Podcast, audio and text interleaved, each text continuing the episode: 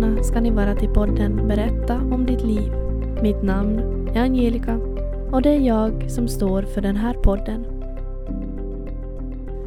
I dagens bonusavsnitt så gästas podden av Irene. Hon har valt att föda båda sina barn hemma. Eller första barnet så födde hon hemma och det andra barnet så födde hon då på, på villan. Så hon ska idag få berätta lite om eh, hur förlossningarna gick till, vad man behöver tänka på och lite hur hon också har blivit bemött av andra. Välkommen Irene! Tack så mycket! Jättekul att ha dig här. Ja, roligt att vara här.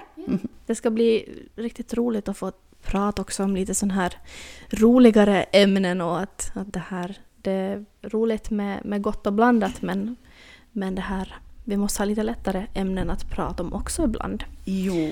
Ja. Vill du berätta lite mer om dig själv? Ja, Irene heter jag. 32 år just fyllt. Mm, oj, grattis! Ja, tack.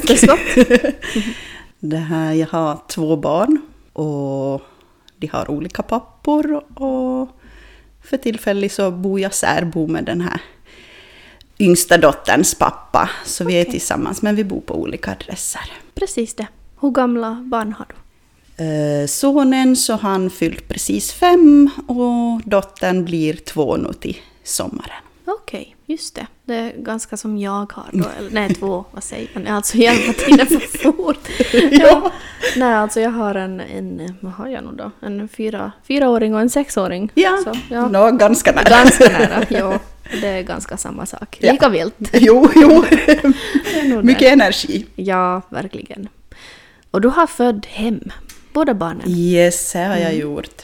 Egentligen från med det här sonen, är det ju inte kanske så vanligt att man föder första barnet hem. Det är vanligare nog att man föder andra eller tredje eller fjärde barnet hemma. Men med första barnet så vet man ju inte riktigt vad man ska förvänta sig heller. Men att jag varit...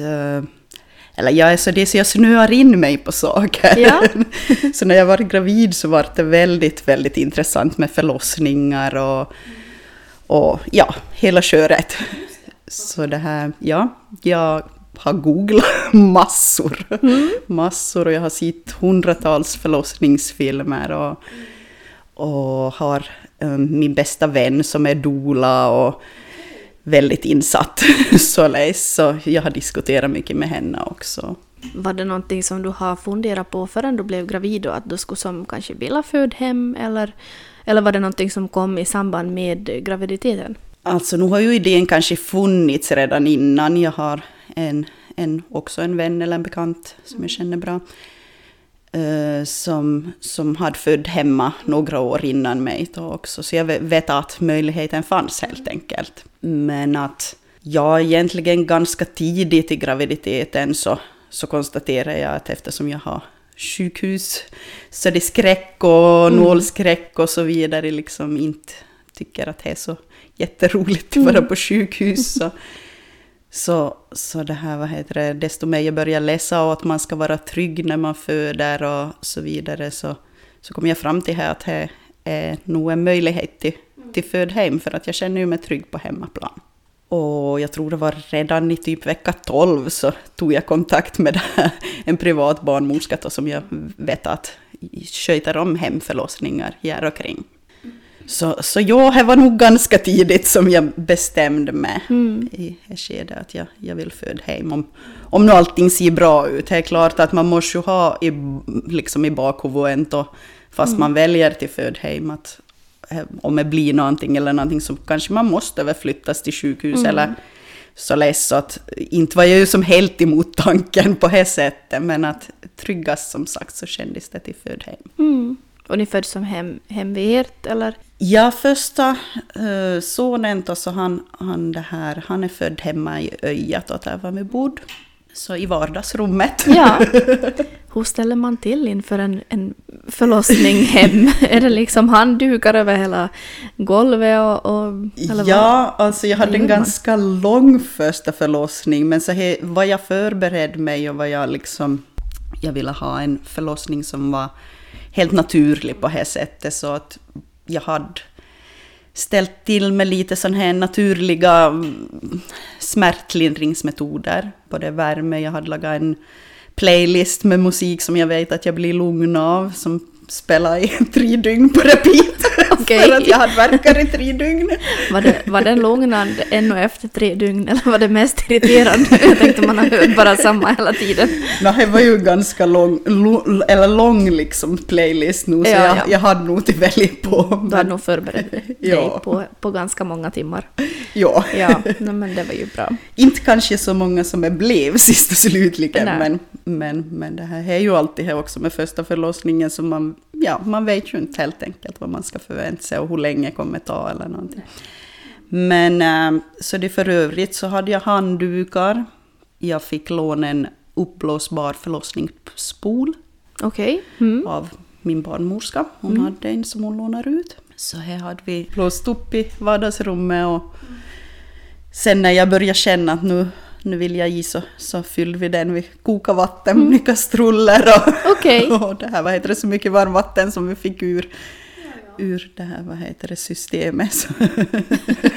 Just det. Mm. Ja, ja. Mm. Men annars så personligen så hade jag väl inte så mycket som jag behöver. Eh, barnmorskan min så hade ju medicinskt och vad hon behöver ha med Mm. sig förstås. Precis det. Va, va, hur ser det vid rådgivningen på sån här? Ja, Ja. Eh, jag har fått väldigt blandade liksom.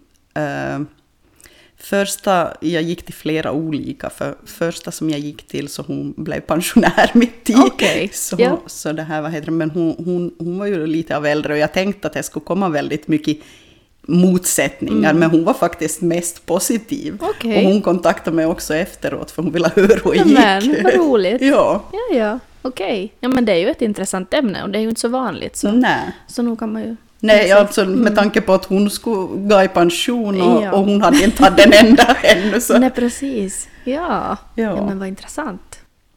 Mm. Men sen så gick jag till två andra också. Den här andra så klickade inte jag riktigt bra med. Vi hade väldigt olika syner på mycket eftersom jag ville ha så naturligt som möjligt och hon, hon skulle kanske ha velat ha mer medicinskt. Jo, jo. Så, så vi klickade inte riktigt. Så då böjde jag ännu till det på slutet. Så det här, men hon, hon var nog väldigt så det. Det var klart, det var mycket nytt för henne också. Och, och det här, men jag gick ju på alla kontroller och kollade så att det inte var något skilt för det, det liksom är ju bra att veta det. Så. Ja, och jag gick ännu, eh, jag var och hälsade på till Kokkola till förlossningssalen också ifall, ifall det skulle liksom hända att vi blev överflyttade eller så vidare. Och därifrån var det kanske lite mer negativ om vi säger så. Läs, att de skulle lite ha velat du ska komma nog in kanske. Ja, ja.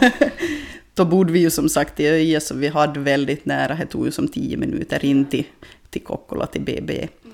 Så att på det sättet så kändes ju det också som en trygghet, att ifall någonting händer så har vi inte så lång väg. Nej, precis. Och det är ju ganska raka vägen från Öja till Karleby. Absolut. Det är ju som bara Ja. rakt och så svänger man till höger en gång Yes. två, så är man där. Ja. Ja, så det här, och jag hade skrivit förlossningsbrev ifall jag skulle slippa in just i och med att jag ville ha så naturligt som möjligt och inga igångsättningar eller så vidare. Så mitt förlossningsbrev var väl tre av fyra tror jag. Okej.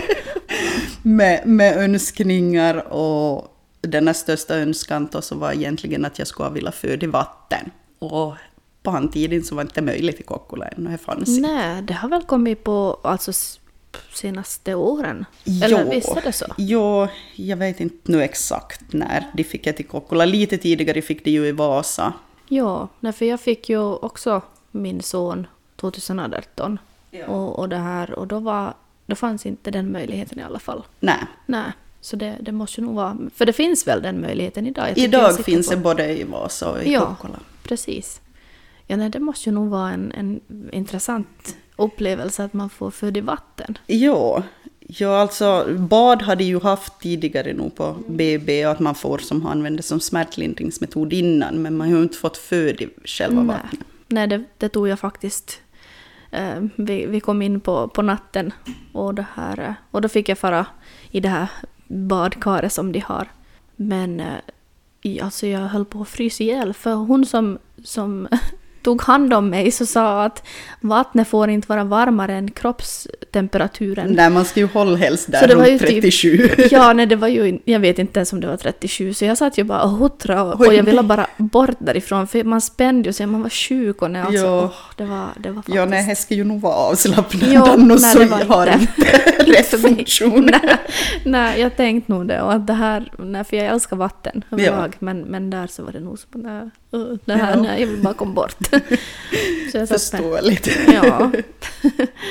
ja, men ni hade ju lite bättre möjlighet om ni hade eget bad. Jo, Kunna ha kanske en lite, lite varmare och skönare. jo, jo, jag ställde ju nog mycket och tyvärr så var det här badet kanske lite grunt så att jag hade Mm. lite kallt magen stack upp. Ah, ja, ja, just det. Så, Okej. så det här, men jag hade våta handdukar som jag, som, eller som de här stödpersonerna som jag hade med som bytt mellan Okej. varven. Så.